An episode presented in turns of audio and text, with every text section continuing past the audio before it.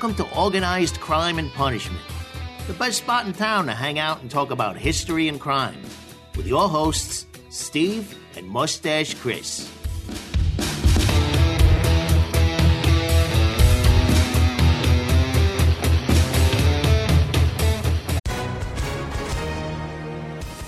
Hi, everyone. If you've been injured in an accident that was not your fault, listen up. We have legal professionals standing by to answer your questions for free. Call now and find out if you have a case and how much it's potentially worth. Call 800 218 6010.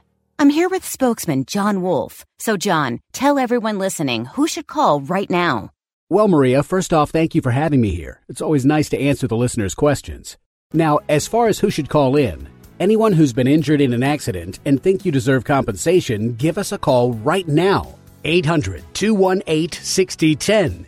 You'll find out if you have a case and how much it's potentially worth. Thanks, John. You heard it, folks. Take advantage of this opportunity and call now. 800 218 6010.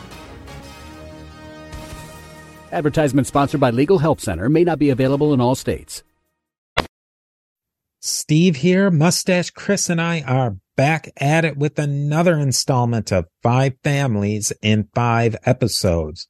Just to set the stage, these episodes are meant to lay some of the groundwork and provide us with the, a reference to the five po- most powerful mafia families in New York City and in the American mafia.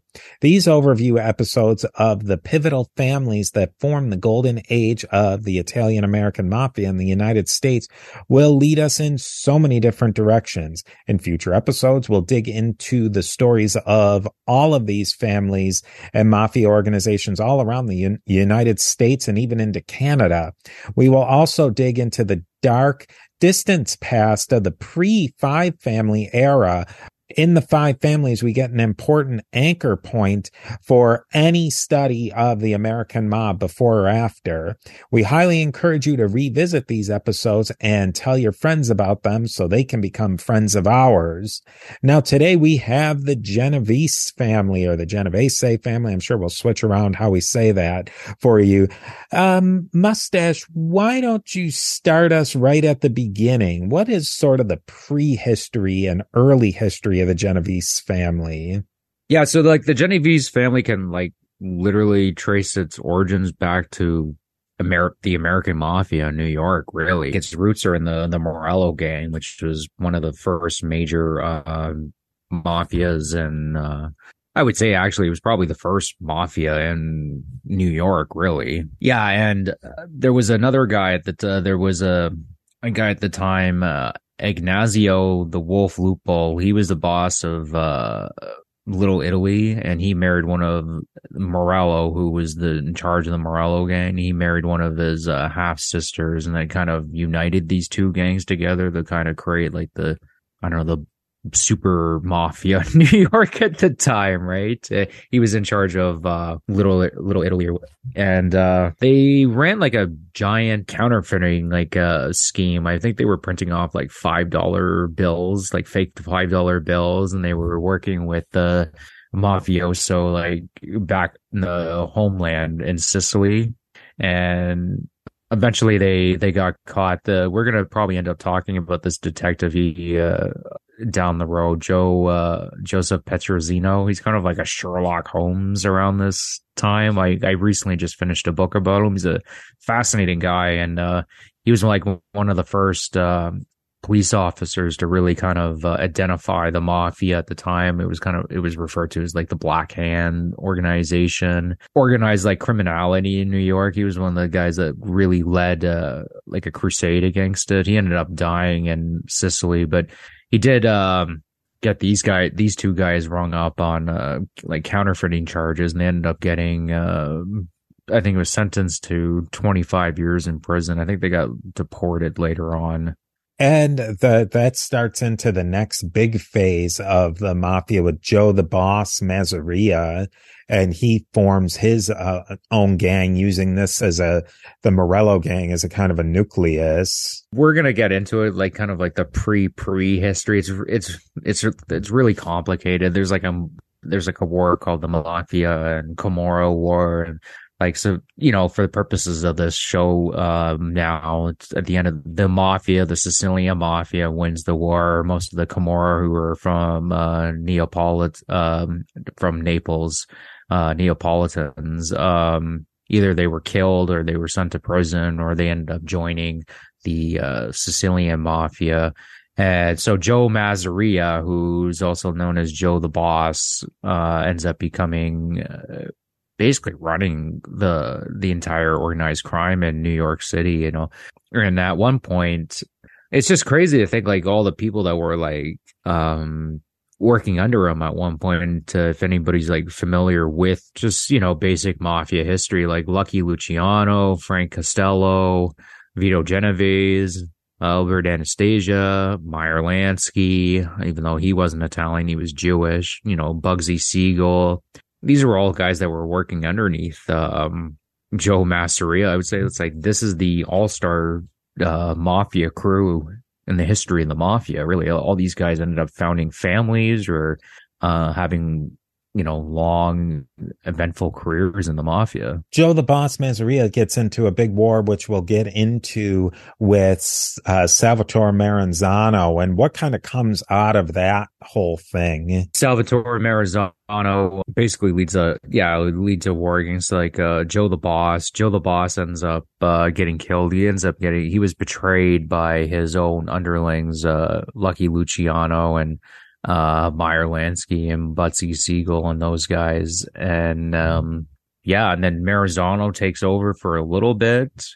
And Lucky Luciano thought, you know, we'll get Maranzano in there and he'll be like a little less, uh, fascistic or I don't know the term you want to use, iron fisted that, uh, a little less iron fisted than say Joe, Joe the boss was, but Lucky immediately doesn't like what Maranzano is doing. He starts using the title uh, "boss of all bosses" and does away with them too. He actually sets up this little scheme where uh, IRS agents are going to sneak into Maranzano's office, and he got, he actually got uh, Meyer Lansky and Bugsy Siegel to like recruit uh, some Jewish hoods from around the area, so Maranzano wouldn't really know who these guys are because it's not like Maranzano was hanging out with uh, many Jews at the time. I don't even know if he spoke English, to be honest with you. um, so they sneak in and they kill him, and that leaves basically Lucky and in charge in New York, and he sets up the commission system that's uh,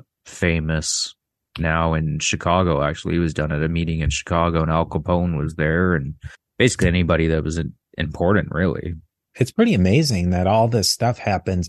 It happens so quickly. And the mafias before this, it's these different gangs of, um, Camorras and uh, La Cosa Nostra and all these mafia and all the different Italian gangs. And they're just kind of running their own little things. Some are bigger, some are smaller. You have Jewish gangs in there.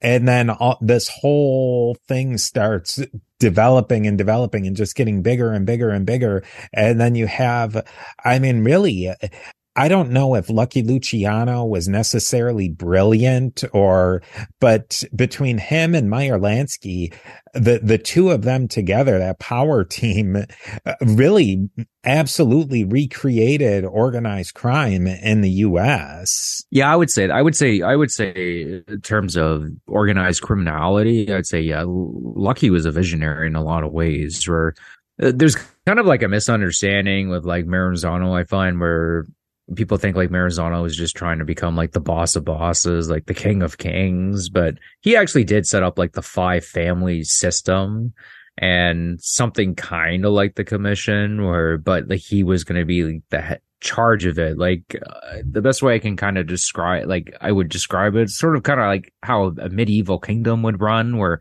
yes, the king was at, was on the top and kind of what he said was final word, but he couldn't really, he couldn't just go around like decreeing things. Like he had to come with some, he had to have like support of like the, the dukes and the local bishops and, you know, where like the system that uh, Lucky ends up setting up is the best way I uh, describes as kind of like a democratic oligarchy where in theory all the families are equal, but there was more than just five families. There was a lot of different families part of the commission, but it was the New York families, pretty much everything. So these five families and the head of these five families would run like this democratic oligarchy, I guess, where they'd all have votes on, you know, important matters, wars and um, you know, who's going to get whacked and not get whacked. And, you know, are we going to get involved in drugs or not get involved in drugs and stuff of that nature? Well, Maranzano was from Italy. And like you said, he maybe didn't even speak English.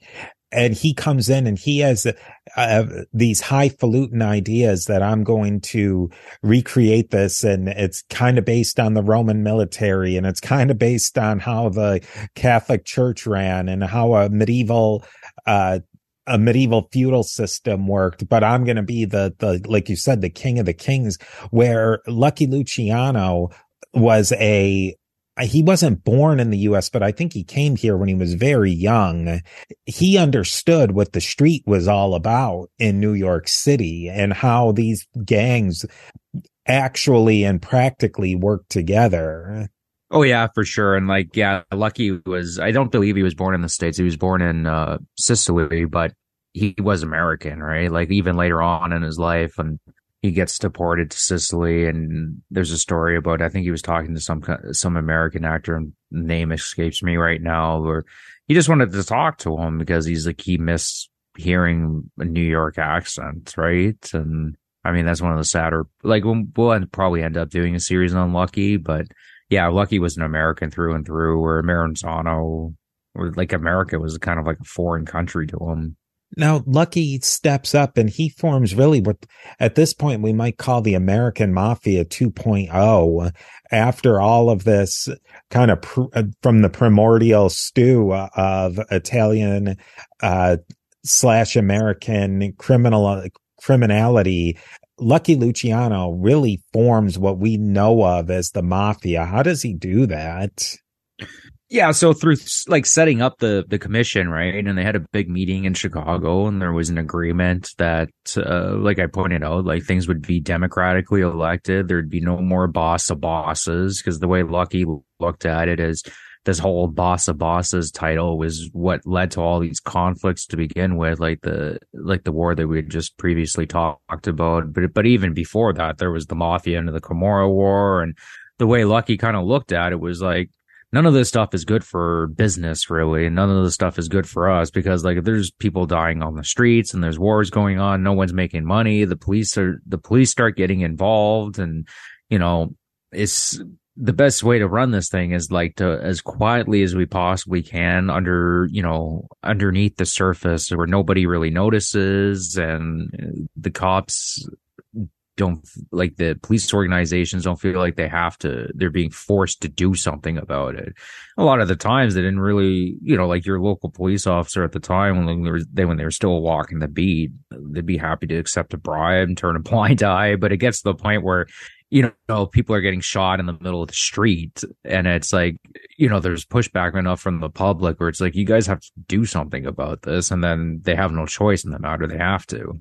And it's kind of a mix of the, the criminality. They have this low end things like running numbers games and slot machines that are in every little corner store they're also into drugs and unions and they have a, a lot of um in the mafia parlance they're wetting their beak in a lot of little games and a lot of big games and we can kind of see that different of the families had either they were more involved in the small time stuff or like Lucky and his version and gang they're kind of in the bigger game bigger money stuff yeah, yeah, for sure. Like each kind of family, uh, like the Bonannos was always they were always big time drug dealers, right? And the the Genovese is like I've always kind of thought of them as like the they're like the Ivy League mafia, like they're like the top of the top, right? It's like them and the Gambinos are like the head honchos. Um, especially the Genovese. We'll, we'll talk about that when we get a little later in the episode, in my opinion. Um, yeah, it, pretty quickly the commission, the whole commission system is put to the test. Where Duck, uh, there was a gentleman named Dutch Dutch Schultz, and he was he was a big time gangster in the area, and they were running into trouble with the with a gentleman named Thomas Dewey. I mean, if you're a little familiar with history, you know who Thomas Dewey is, right? He, you know, he ran for president, um, didn't win, right? But he ran. He was, you know, he's a big time American politician, right? But he, uh, he saw an opportunity. It depends on the way you look at it. I think he was legitimately upset about organized crime in, um, in New York in general. Yeah, so he saw an opera. Thomas Dewey saw an opportunity to go after Lucky Luciano and organized crime in general, and, and uh, you know, he was one of these like crusader types where they weren't going to build bribe this guy off, right? That's one thing I'll give Thomas Dewey, right? Like he probably could have taken bribe money and, you know, I'm sure he was threatened and all, you know, all the typical stuff that the mafia d- does to people to, uh, you know, get them to stop doing stuff something they don't want them to do. And Thomas Dewey never did it. never fell into that trap. So Dutch Schultz came up with this idea. It was like, well, we're just going to kill him. the commission was like, look, he's like, whoa, wait, wait, wait. We're like, we're not killing this guy. Like, are you nuts? You know how much heat that's going to cost? And, uh, so the commission had their like their first sit down where all the heads of the families talked about like, well, what are we going to do with this Dutch guy? Because he seems dead set he's going to kill Thomas Dewey. And he's like, you know, they sat down and apparently the meeting was six hours, and they decided, no, we got to kill Dutch because it's just he's not listening. He's flying off the handle. He's not following the rules, and that's what they ended up doing. Dutch is one of the great hotheads. There's so many hotheads in mafia history, and Dutch Schultz is one of the great ones. And I believe he was another Jewish gangster as well. I'm not, I think he was German. I had I'll have to double check on that. That could be a series in and of itself of the and we've been talking a lot about this of what made the American mafia what it was and it a lot of it is the interface of all these different ethnicities that were paid, basically living right on top of each other in the tenements and the neighborhoods of New York. We get into uh, uh, Charlie Lucky's luck is about to run out. What happens to Char- Charlie Lucky and who replaces him? Thomas Dewey goes after uh, Lucky Luciano. He gets him up on uh, uh, compulsory. Uh, what did they call it? It was compulsory uh, prostitution, basically they basically charged him with human trafficking.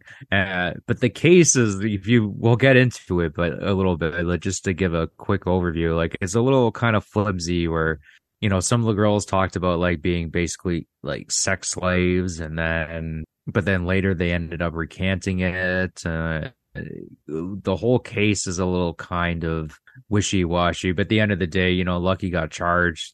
He ends up, he goes to jail. Um, which is funny because like, Lucky was probably one of the guys that they should really make a movie about this. Where Lucky between Lucky and Tommy Thomas Dewey and like the back and forth between the two of them. Because I mean, in a lot of ways, Lucky saved Thomas's life. He could have just said, "Dutch, you know, have at it. This guy's having me a lot of trouble." Then Tommy's the one that ends up putting him in jail. I wonder if Tom, I wonder if Dewey knew that in his lifetime that like Lucky pretty much saved his life. It'd be It'd be fascinating. I I'm sure I could find it somewhere. I don't know off the top of my head, but it's fascinating to think about. Steve here. We are a member of the Parthenon Podcast Network featuring great shows like Richard Lim's This American President and other great shows. Go to parthenonpodcast.com to learn more, and here is a quick word from our sponsors everything I've ever seen of Thomas Dewey is that he was such a square shooter. I don't think he would have cared that he would have put somebody in jail. Like, I just don't think he played that game. But, and so this is all happening in the 1930s at this point, right? Yeah. And so how do we lead into once, uh, Lucky, he, he's uh, fairly much out of the picture in the day to day operation. Who takes over after him? Uh, Lucky's in jail at the time, and he's kind of running the family out of prison, but he leaves the, I guess, the day to day operations, the acting position to a gentleman named Vito Genovese. You know, uh, we had talked about earlier, a lot of these, they grew up together, right? Like Lucky and Vito, they'd known each other for a good chunk of their lives. Um, and I think it was like, it was down to Vito and Frank Costello, and Lucky went with Vito I guess maybe we'll get into the differences between Vito and Frank Costello in a bit, and then we'll discuss some just quickly. There's apparently a movie coming out uh, about the two of them. Like you were saying, Vito and Lucky Luciano, I think they even called them the Young Turks. They were like the young generation stepping up against the mustache Pete's of Masseria and Maranzano, even though they weren't really that much younger than Maranzano. I think they was less than 10 years younger, but they had a, a way different attitude.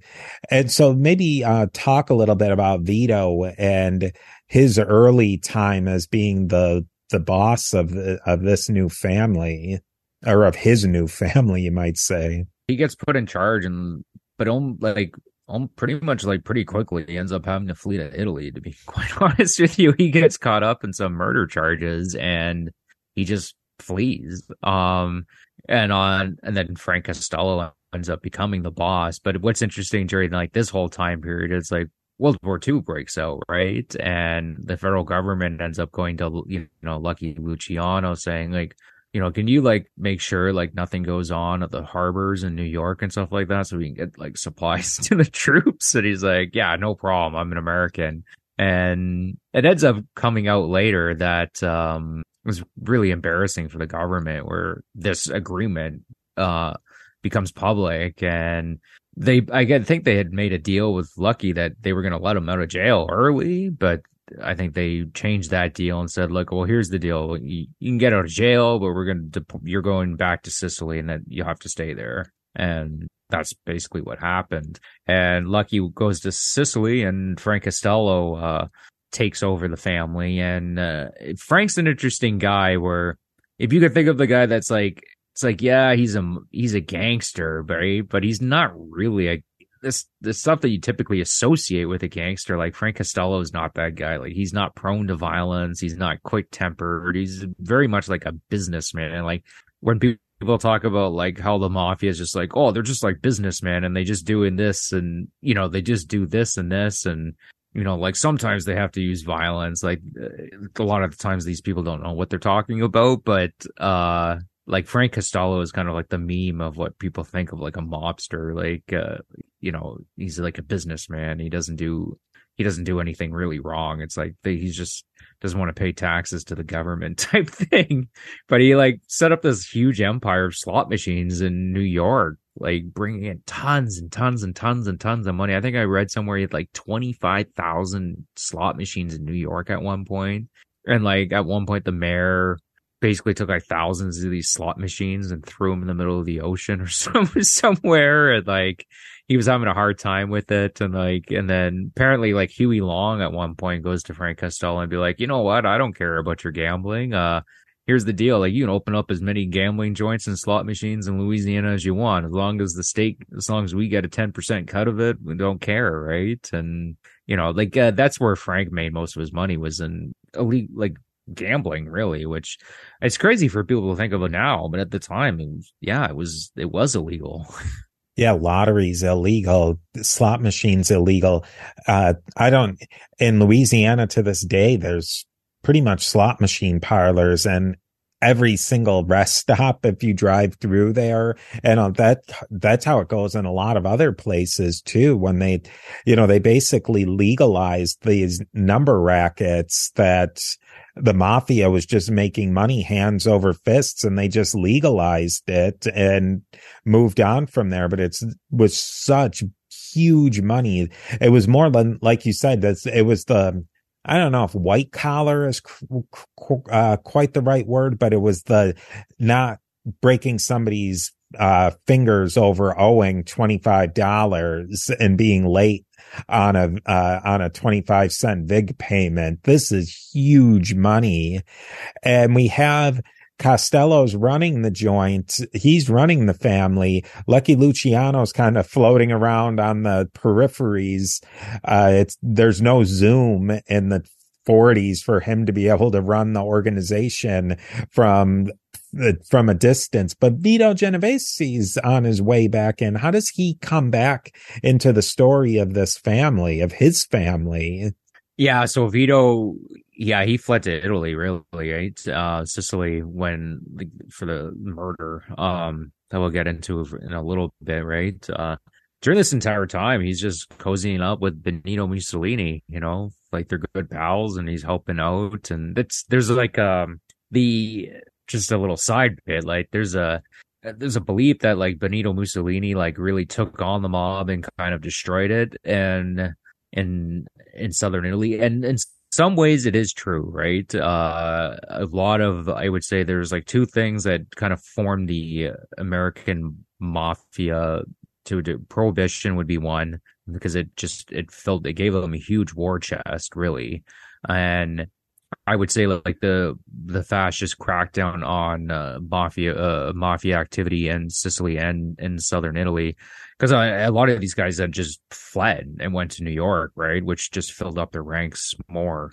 Uh, I'd say like those were two big things that happened, but you know Vito didn't have a didn't have a problem working with this guy, um, and I know there's this belief that like Benito Mussolini was like super anti mafia. I mean, I don't know. It depends. Like if you're like Vito and you're willing to work, sure. Like, well, why not? You know, I'm willing to work with you too, right? So yeah, he's working with Mussolini, but like as soon as the war turns, um, you know, Vito being the swell guy that he is, it's like, oh no, no, I'm gonna go work for the Allies now. And he was helping the Allies with like supply, you know, local supply issues in terms of like troops getting food and what have you. And he was skimming off the top, obviously, throughout this entire time and doing like illegal activities. And I even at like in uh sorry, there was like an army officer in Italy and he was um trying to tell like the the uh, the US military like what Vito was doing and they're like, We don't want to hear it, just just leave it be. But Vito finds himself in trouble a little bit, like back home, where um one of the uh somebody uh ended up turning like state witness or whatever, and he says that Vito was involved in Boccia's murder and um basically is being you know forced to go back to the United States to stand trial for uh this murder and. Something interesting happens though, like anybody that can collaborate the evidence that were willing to testify in court just ends up dead So the, the, charges ended up getting dropped, and the judge actually had a famous, pretty funny thing to say to him. He's like, and I cannot speak for the jury, but I believe that if there was even a shred of corroborating evidence, you would have been condemned to the electric chair. so yeah, he gets off on all those charges, and now he's back in the United States. And the way he looks at it, you know, I had to flee because I was on murder charges. I, you know, I was the head of the family this is my gig. And he actually hires a, a young hitman by the name of uh, Vincent Gigante, young up and coming mobster. Uh, we're going to get into him in a little bit. Uh, hires him, but you know, Vincent screws it up. He, he shoots him in the head, but he just grazes him. So he doesn't actually kill, uh, Frank Costello. And Frank Costello just looks at this and he's just like, you know what, man? Like I've, I've made my money. I'm out. Yeah.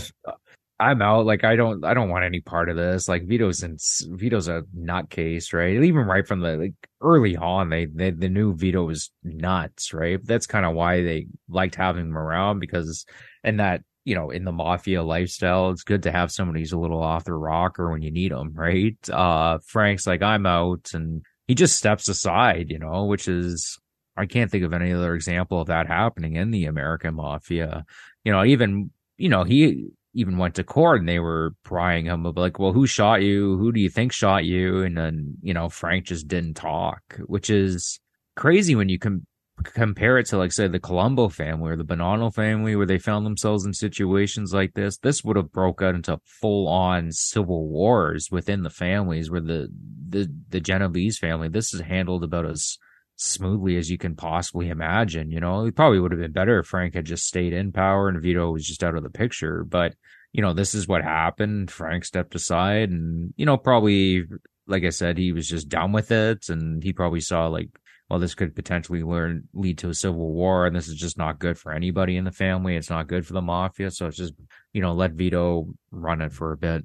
And man, oh man, with uh, what Vito and the American mafia and the Italian mafia got involved in in post World War II Europe with the Vatican, the Vatican Bank, the OSS that would become the CIA. Like you think we're starting to uh, put on our tinfoil fedoras right now, but this is stuff that's been proven as a fact. And we will probably more than just do a series on this. We'll probably do an entire season on all of that stuff and that the, the American mafia linked to all of these really, you could almost say weird anti-communist things going on, but just the, the great game that unfolded after World, World War II that mafia money was central to is an absolutely fascinating thing. But just to put a pin in that for a moment, what was uh, the the success or lack thereof of uh, Don Vito after he takes firm control?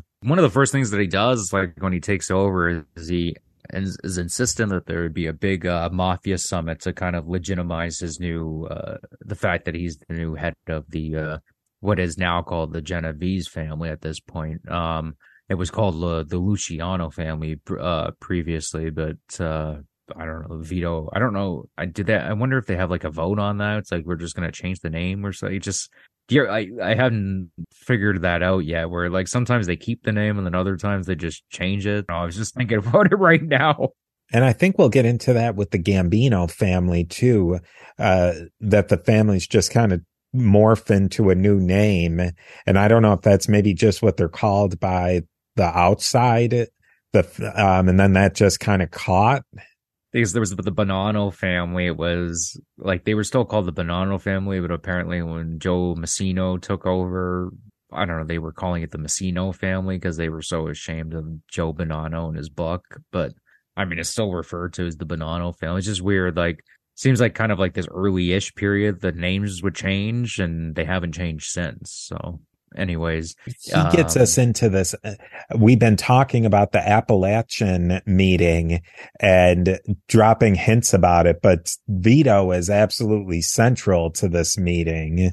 Yeah he called well he's the one who he's the one that spearheaded this meeting. He wanted to like legitimize his rule and you know i'm the i'm the boss and at this time it was kind of unofficial, but like the Genovese family was the most powerful family, and who was ever in charge of the Genovese family was kind of like the boss of bosses, really, and sort of right. Uh, that wasn't a real title, but but they were the most powerful.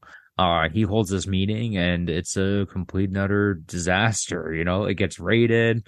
A lot of mob uh, bosses end up going to jail for you know not long stretches, but like three to five years. Some of them, some some of them longer other ones are just being uh like har- were just harassed from this point on. And um but the big thing that came out of that meeting was there was really no denying that there was like a centrally organized crime syndicate that was predominantly ran by uh, Sicilians and Southern Italians in the United States, where uh, FBI, like at the FBI and J. Edgar Hoover were very uh, kind of hands off. They they didn't really want to admit this was the case. I'm sure they knew, but they were kind of they were focused more on other things, like in terms of like internal subversion with communists and stuff of that nature, and like more kind of Cold War stuff. But at the this point, there's just you can't just deny it anymore. You can't pretend like it's not real. Like you have a meeting where all these people are meeting up at one place to discuss uh,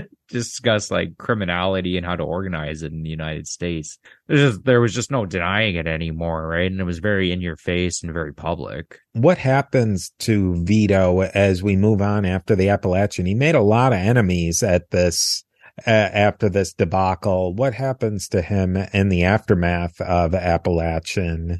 Yeah, so uh, there's like a combination of two things. The the, uh, the Apalachin meeting was, I think it gave like a, in a convenient, I want to say excuse, but it gave like the convenient reason for like the other families. They kind of wanted to knock down the Genovese family a couple pegs because I had previously mentioned uh, met, mentioned that they were the one of the most powerful. They were the most powerful family, so they saw this as an opportunity to kind of knock them down a little bit. Um, a lot of people just didn't like Vito. He wasn't a very likable person. he wasn't wasn't remarkably intelligent either.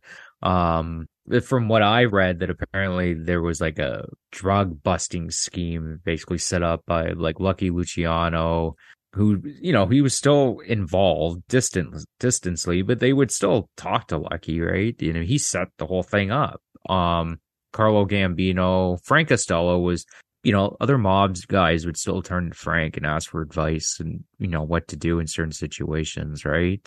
Uh, and Tommy Lucchese like set up this entrapment scheme where Vito was caught dealing drugs and he was sentenced to 15 years in prison, which is, it had to have been entrapment.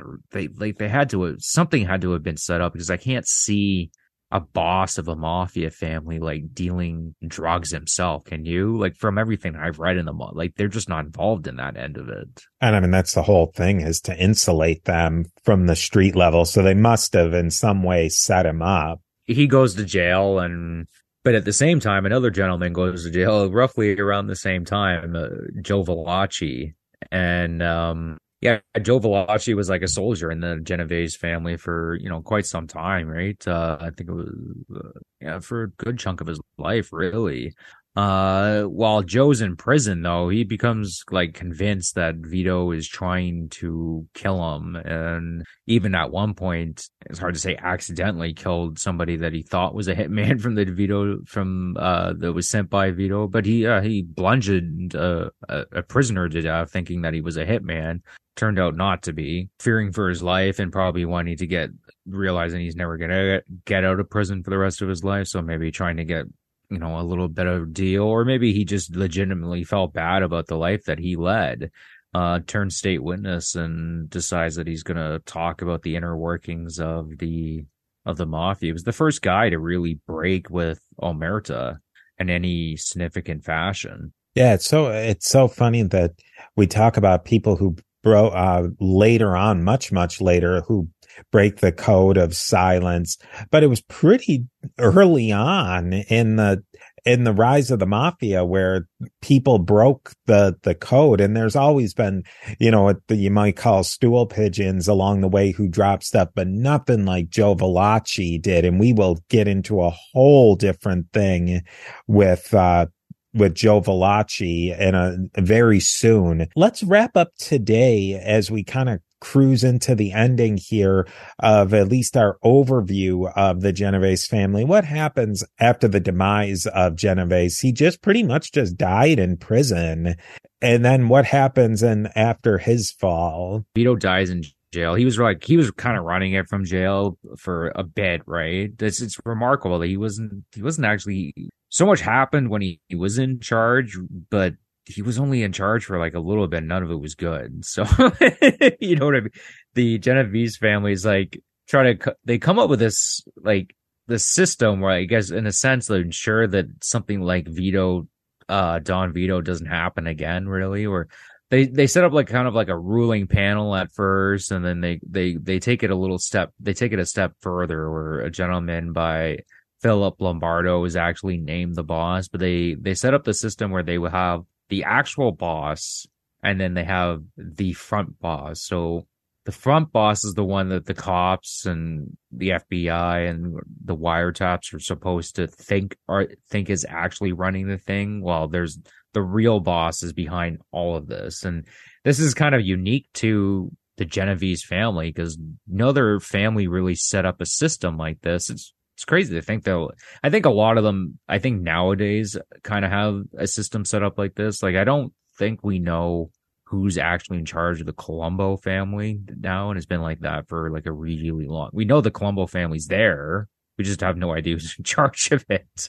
Um, so I think they kind of took a cue from the Genovese family, but, uh, it is actually a really kind of brilliant system if you think about it, because it's like kind of like a double deception. And on top of it, like other than like Joe Valachi, the Genovese family is pretty famous for pretty like not many people really have broken omerta. Not a lot of people have turned state witness. So it's like this layer on top of layer of secrecy where it just becomes more and more difficult for the authorities to really get to the the beating heart of the uh, of the syndicate.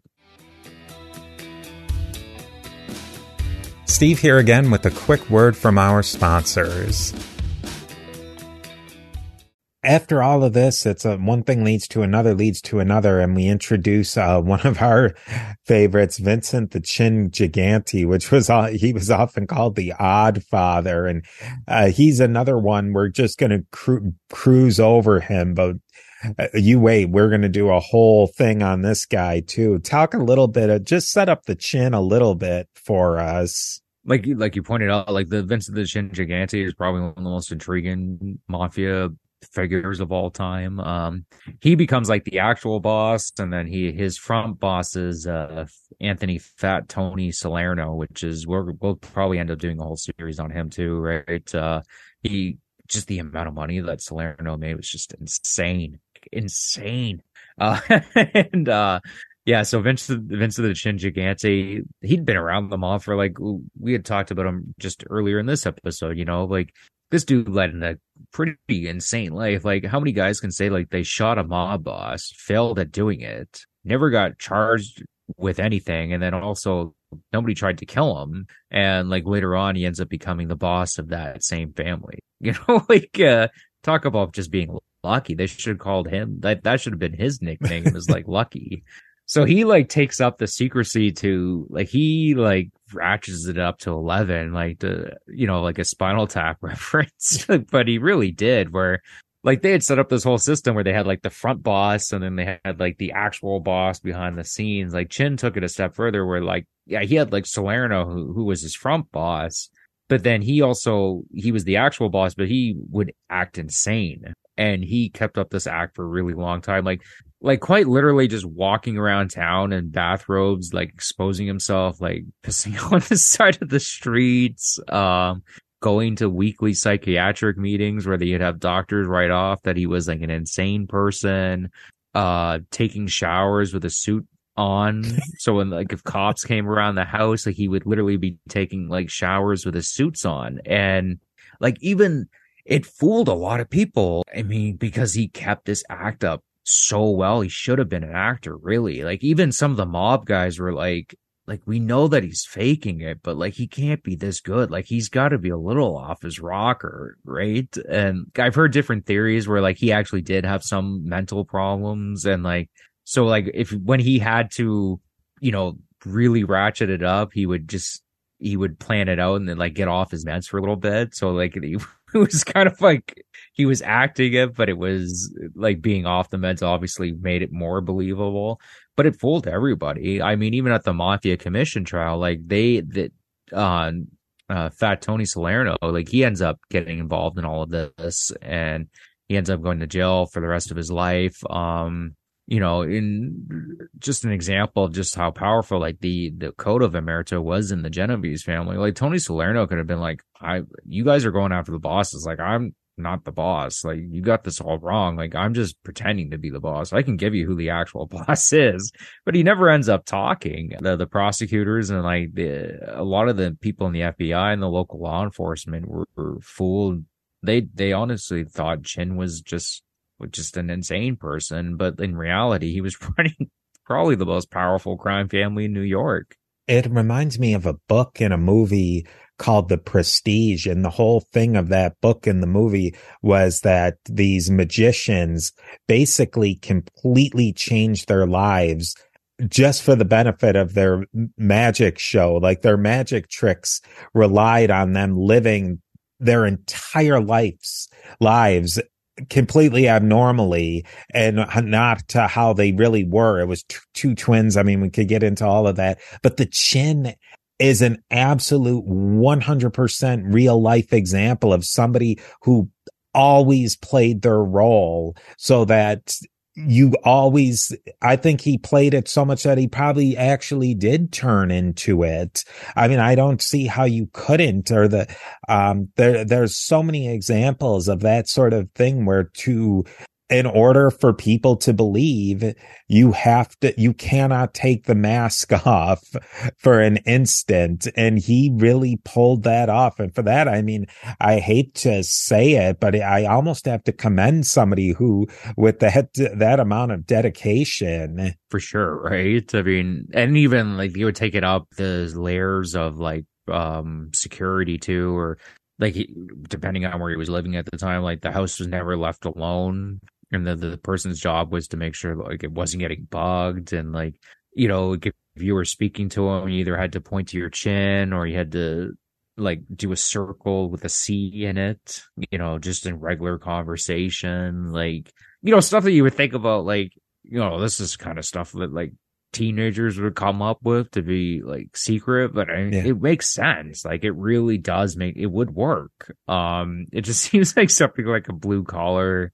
criminal type would come up with and be like, "Oh, just don't see my name. Just spell it out in the air with a C or something." Do you know what I mean? Like, and I'm just gonna, I'm gonna pretend to be crazy this entire time. It was effective, man. It really did. It really did work, and that's why to this day, like the Genovese family is probably the most powerful family in New York right now. But you know, that's getting a little ahead of ourselves eventually the chin does go down though uh, and it's a it's a really interesting story and they kind of do the police and the prosecutors do crack his this facade he puts on a, of his mental illness and then Gigant, Gigante died in 2005 kind of what's the rest of the story of you said they're the most powerful family probably at the time or as much as we as we know.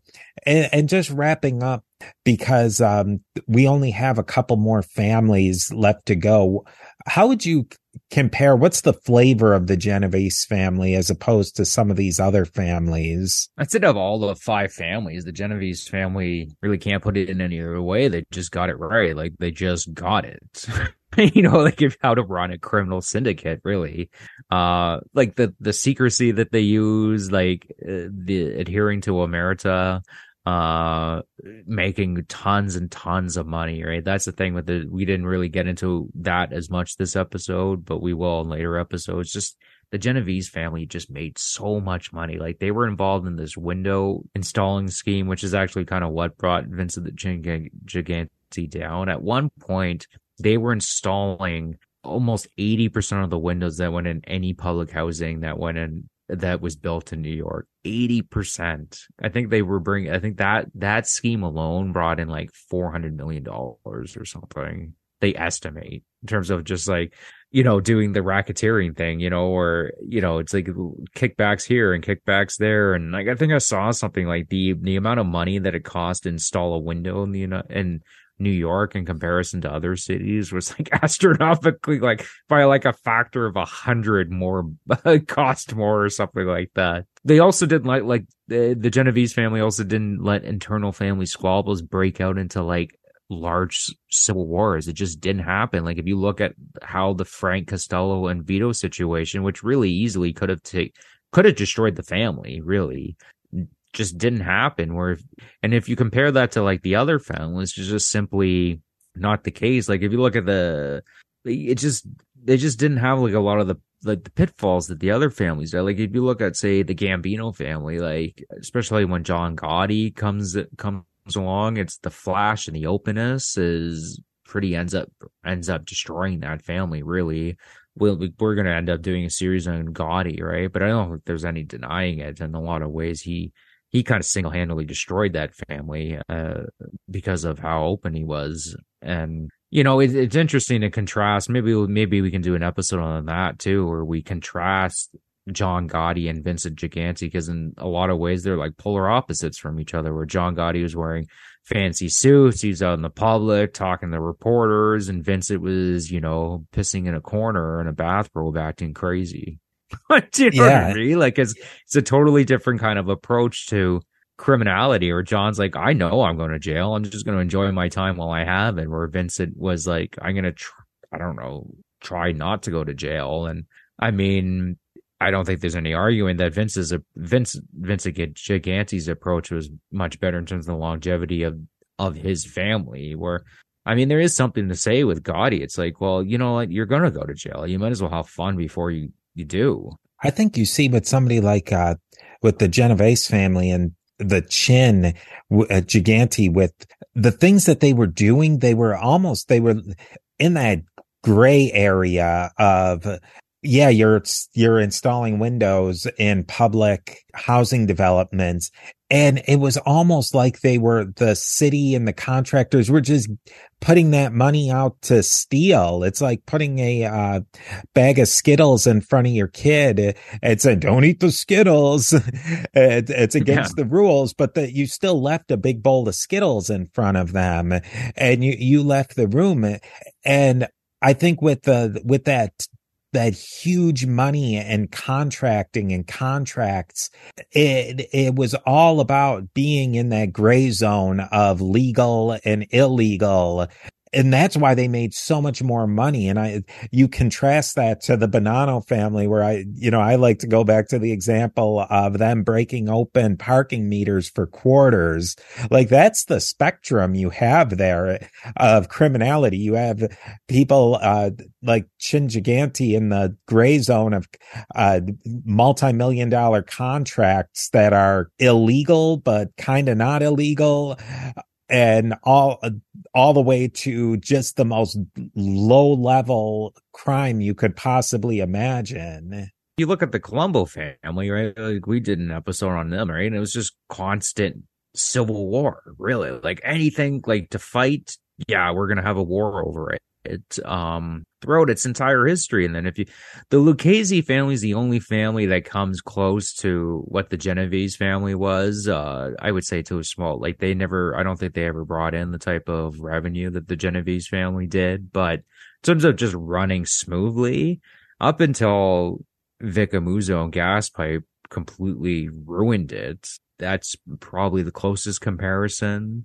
And like you had mentioned the Bonanno family, right? Like the constant turnover and the leadership of the Bonanno family. And then, you know, they also let an FBI agent like into the inner sanctum of the family, which is not good. I just gotta say, like the Genovese family, in terms of the five families, they're, you know, they're the Ivy League, they're the Harvard, uh, they're the Harvard class out of all the uh, uh, mafia families in North America. Well, thanks again for joining us. We're cruising through these five families.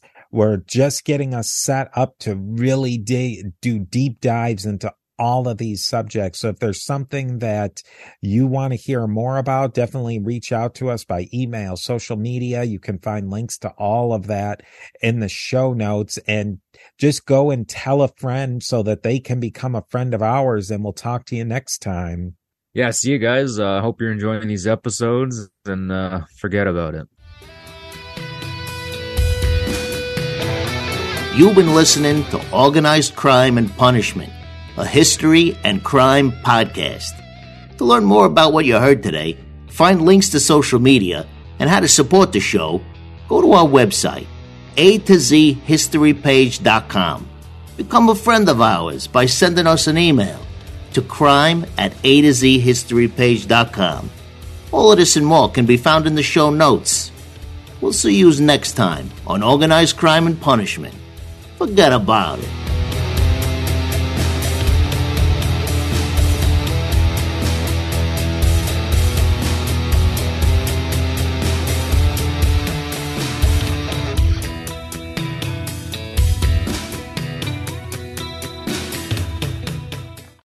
Text the word history using the code 30605 and we'll send you a link to a wonderful product that can help you finally succeed in shedding that extra weight. Jeff in Indiana lost 55 pounds with Calitrin.